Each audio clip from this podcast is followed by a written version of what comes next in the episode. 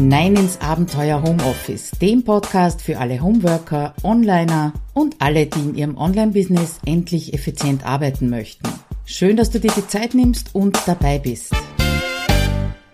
So, da sind wir wieder. Hallo und herzlich willkommen, Claudia Kaschida hier aus dem Abenteuer Homeoffice.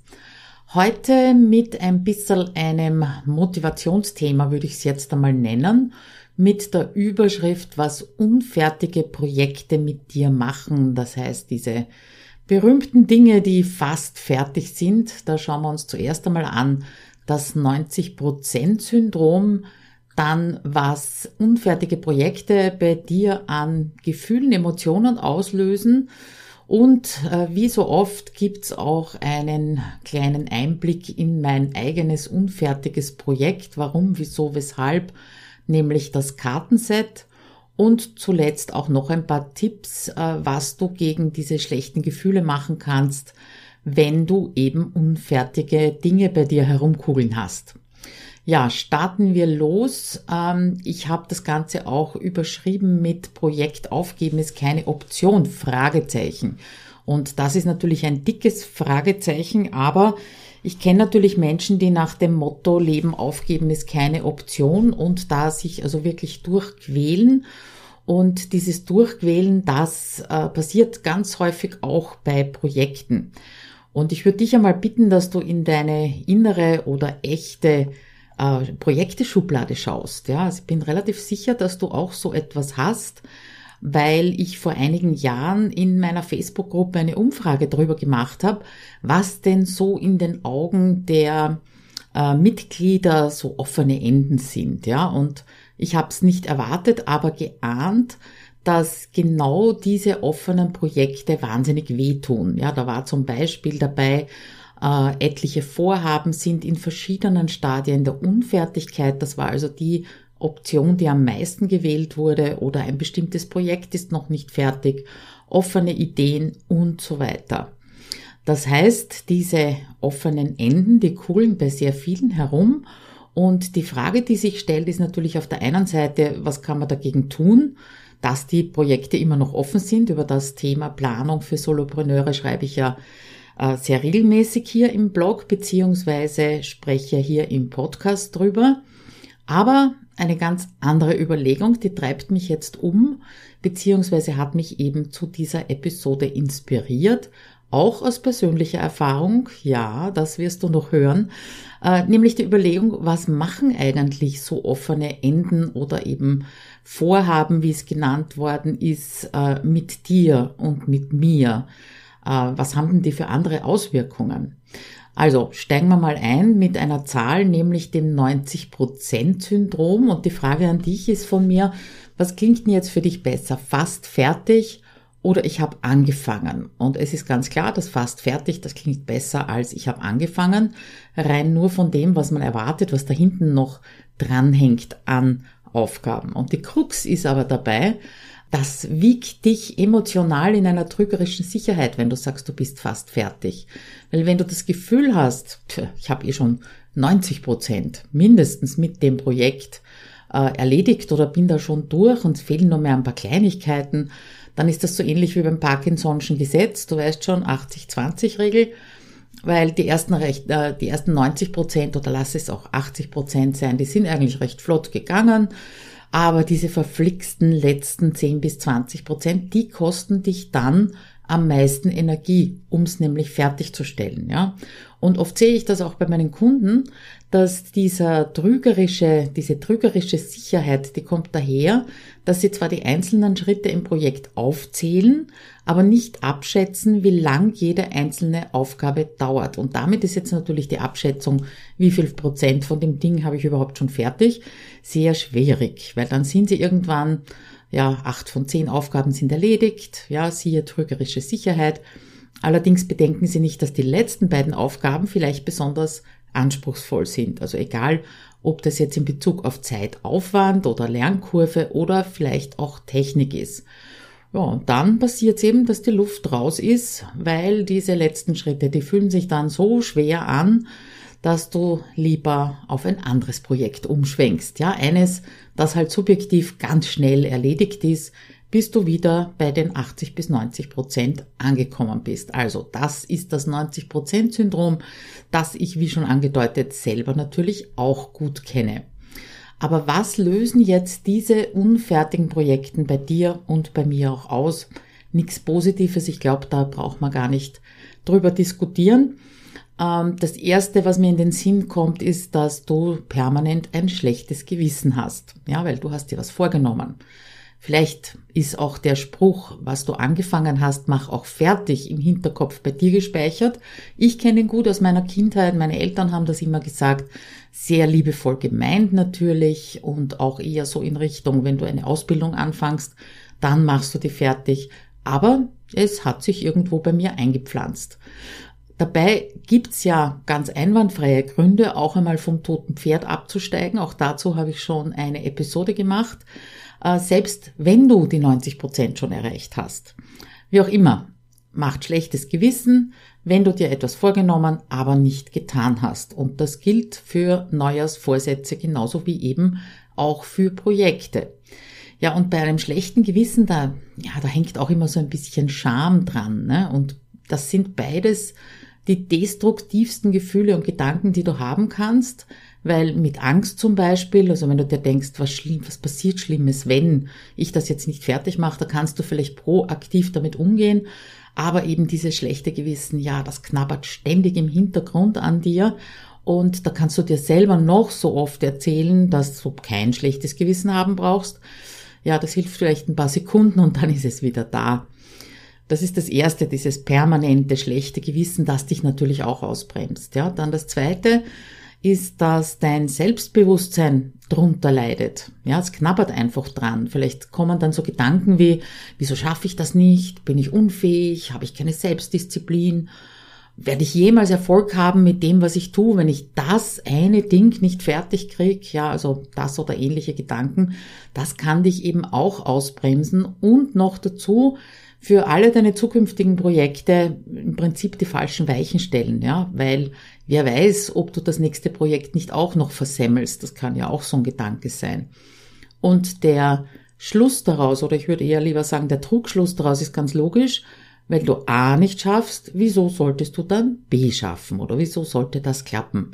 Und das führt bei meinen Kundinnen zum Beispiel oft zum Freebie oder Angebotshopping. Ja, also Sie erstellen zum Beispiel ein gratis Angebot, stellen es auf Ihrer Homepage zur Verfügung. Da sind Sie also bei den 80 bis 90 Prozent und lassen die letzten Schritte, nämlich das Vermarkten des Angebots aus.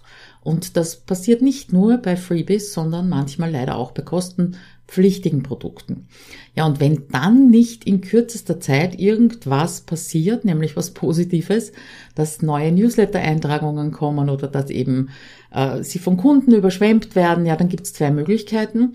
Sie denken, dass das Angebot einfach nicht gut genug war und dass sie das falsche Angebot erstellt haben und stürzen sich auf das nächste oder die nächste Idee.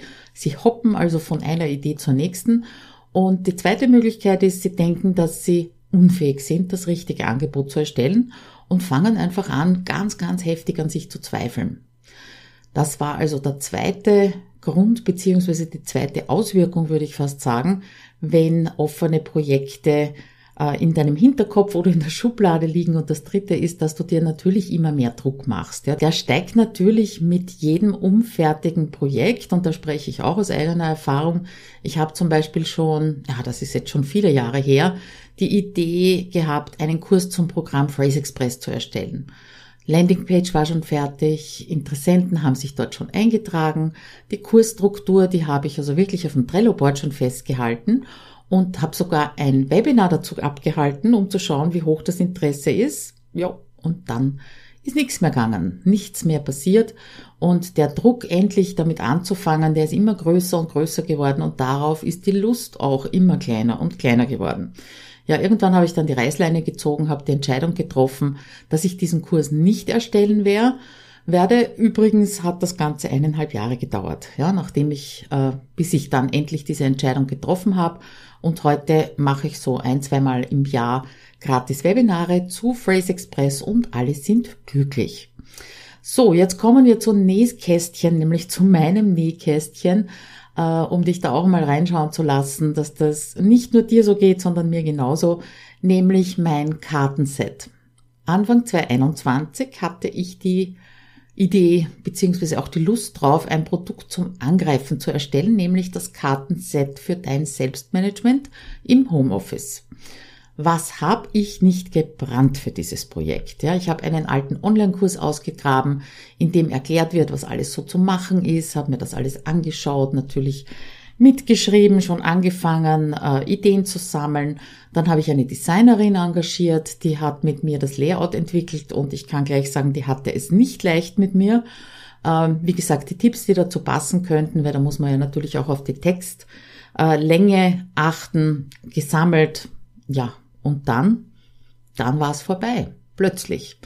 Auf der einen Seite vorbei dadurch, dass ich den Content Planungsclub ins Leben gerufen habe.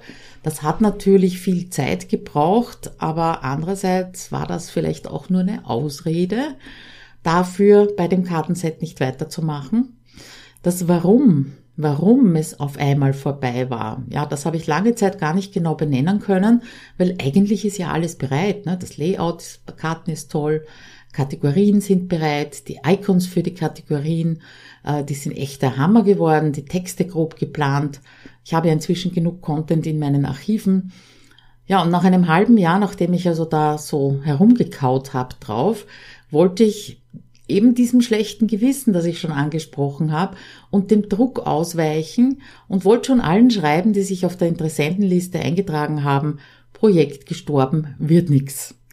Ja, und dann äh, ist die Gegenwehr von meinen lieben Kundinnen, meinen Mädels aus HomeSuite Office gekommen und auch mit anderen viele Gespräche geführt, mehrere Gespräche geführt, was mich denn eigentlich davon abhält, das fertig zu machen, dieses Projekt. Und da sind wir jetzt im Bereich, was du gegen diese schlechten Gefühle tun kannst. Das muss gar nicht so radikal sein, wie es jetzt vielleicht für dich klingt. Und du musst das auch nicht ignorieren, diese, schlechte, diese schlechten Gefühle. Das bringt ja meistens auch nichts, wie wir wissen.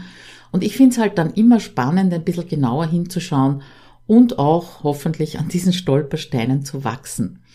Der erste Tipp, beziehungsweise das erste, was ich schon gemacht habe, habe ich schon angedeutet, mach dir die ehrlichen Gründe dafür klar.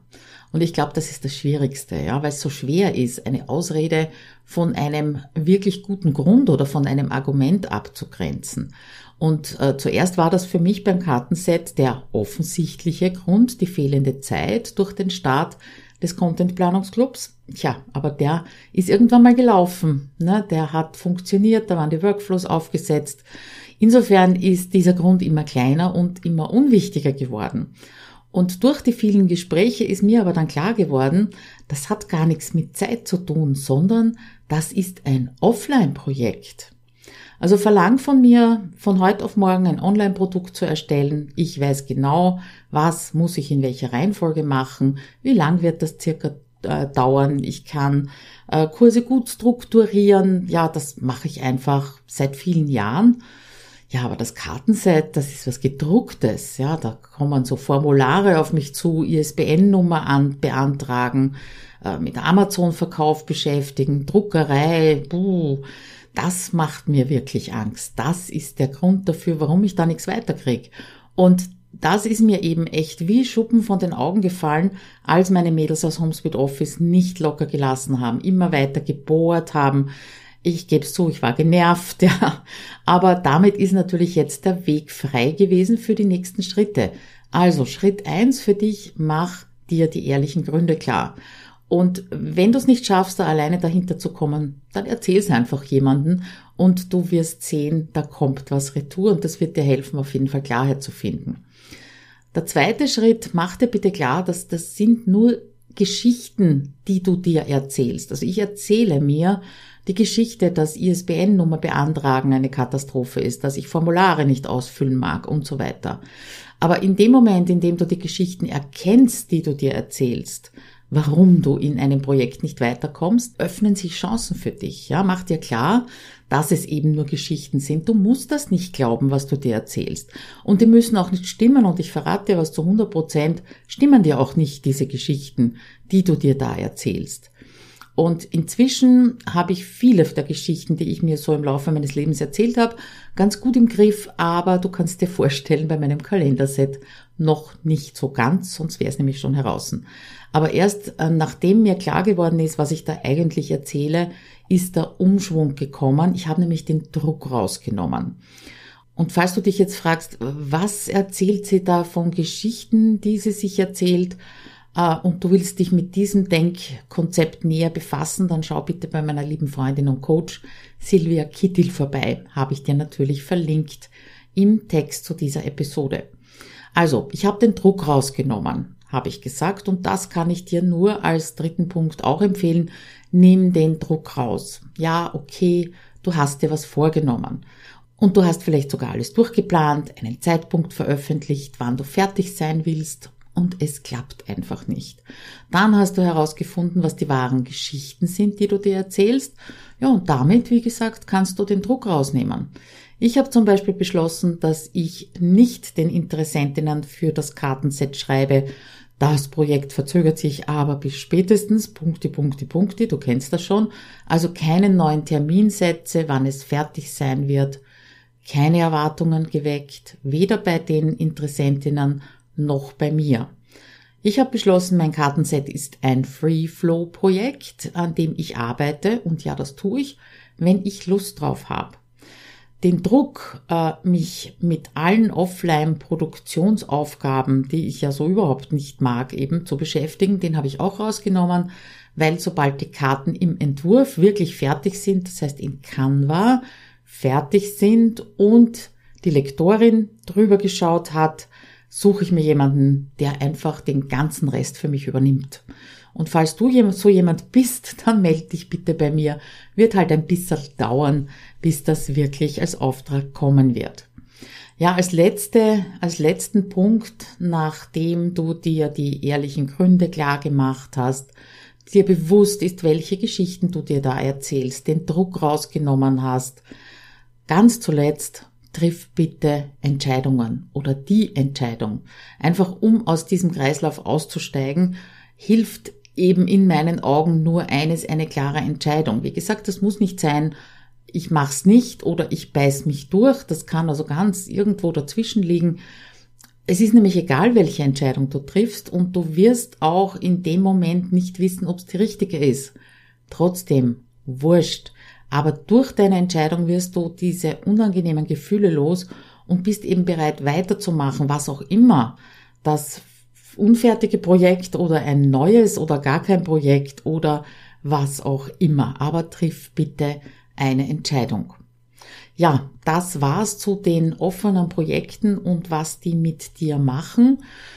Ich wünsche dir einen vorsichtigen Blick in deine Schublade mit deinen Projekten. Nimm halt mal eines raus, das dich besonders emotional drückt und triff eine Entscheidung und damit wünsche ich dir eine schöne Zeit bis zur nächsten Podcast-Episode in 14 Tagen. Bis dann. Ciao.